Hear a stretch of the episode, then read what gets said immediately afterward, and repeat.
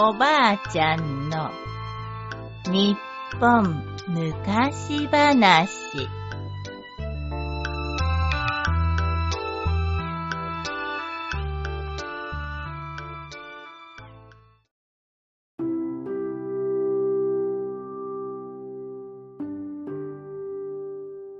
おむすびころりん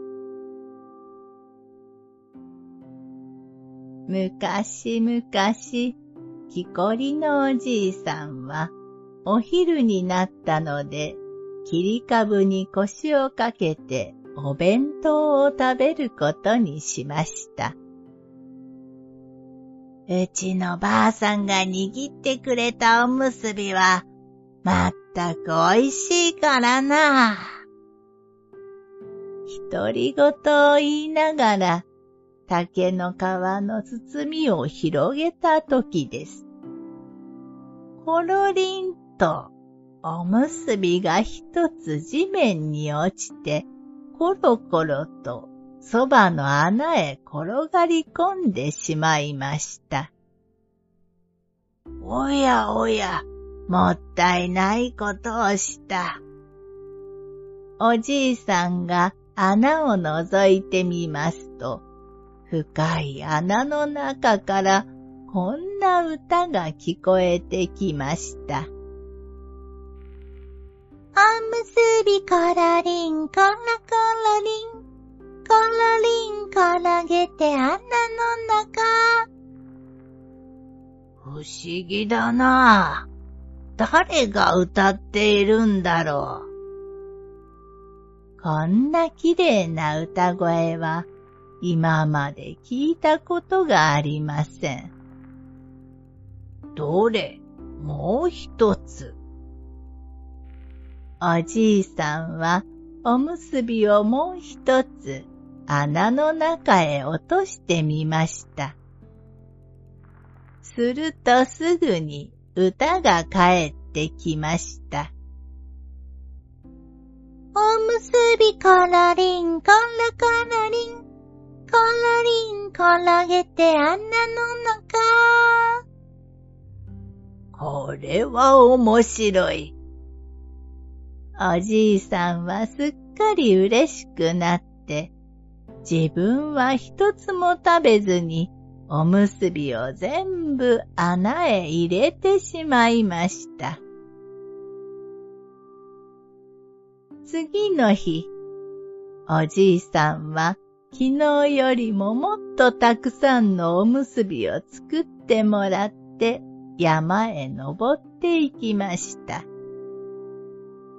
お昼になるのを待って、コロリン、コロリンとおむすびを穴へ入れてやりました。その度に穴の中からは昨日と同じかわいい歌が聞こえました。やれやれ、おむすびがおしまいになってしまった。だけど、もっと聞きたいなそうだ。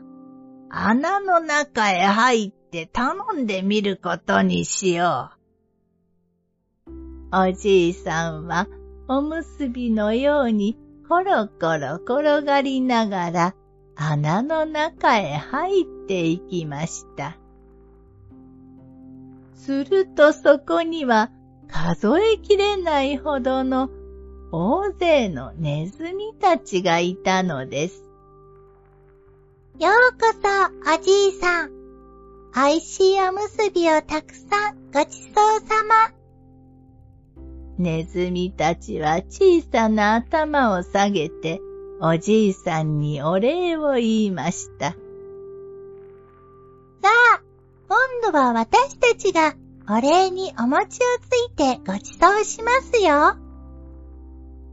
ネズミたちは、うすとキネを持ち出してきて、ぺったんネズミのお餅つき、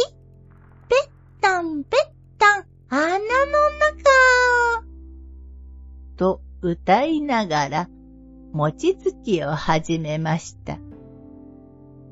これは美味しいお餅だ。歌もお餅も天下一品。おじいさんはごちそうになった上に欲しいものを何でも出してくれるといううちでの小槌をお土産にもらって帰りました。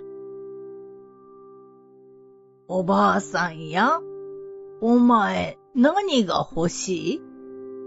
とおじいさんは聞きました。そうですね。いろいろと欲しいものはありますけれど、かわいい赤ちゃんがもらえたら、どんなにいいでしょうね。と、おばあさんは答えました。よし、やってみよう。おじいさんが小槌を一振りしただけで、おばあさんの膝の上にはもう赤ちゃんが乗っていました。もちろん、ちゃんとした人間の赤ちゃんです。おじいさんとおばあさんは赤ちゃんを育てながら仲良く楽しく暮らしましたとさ。おしまい。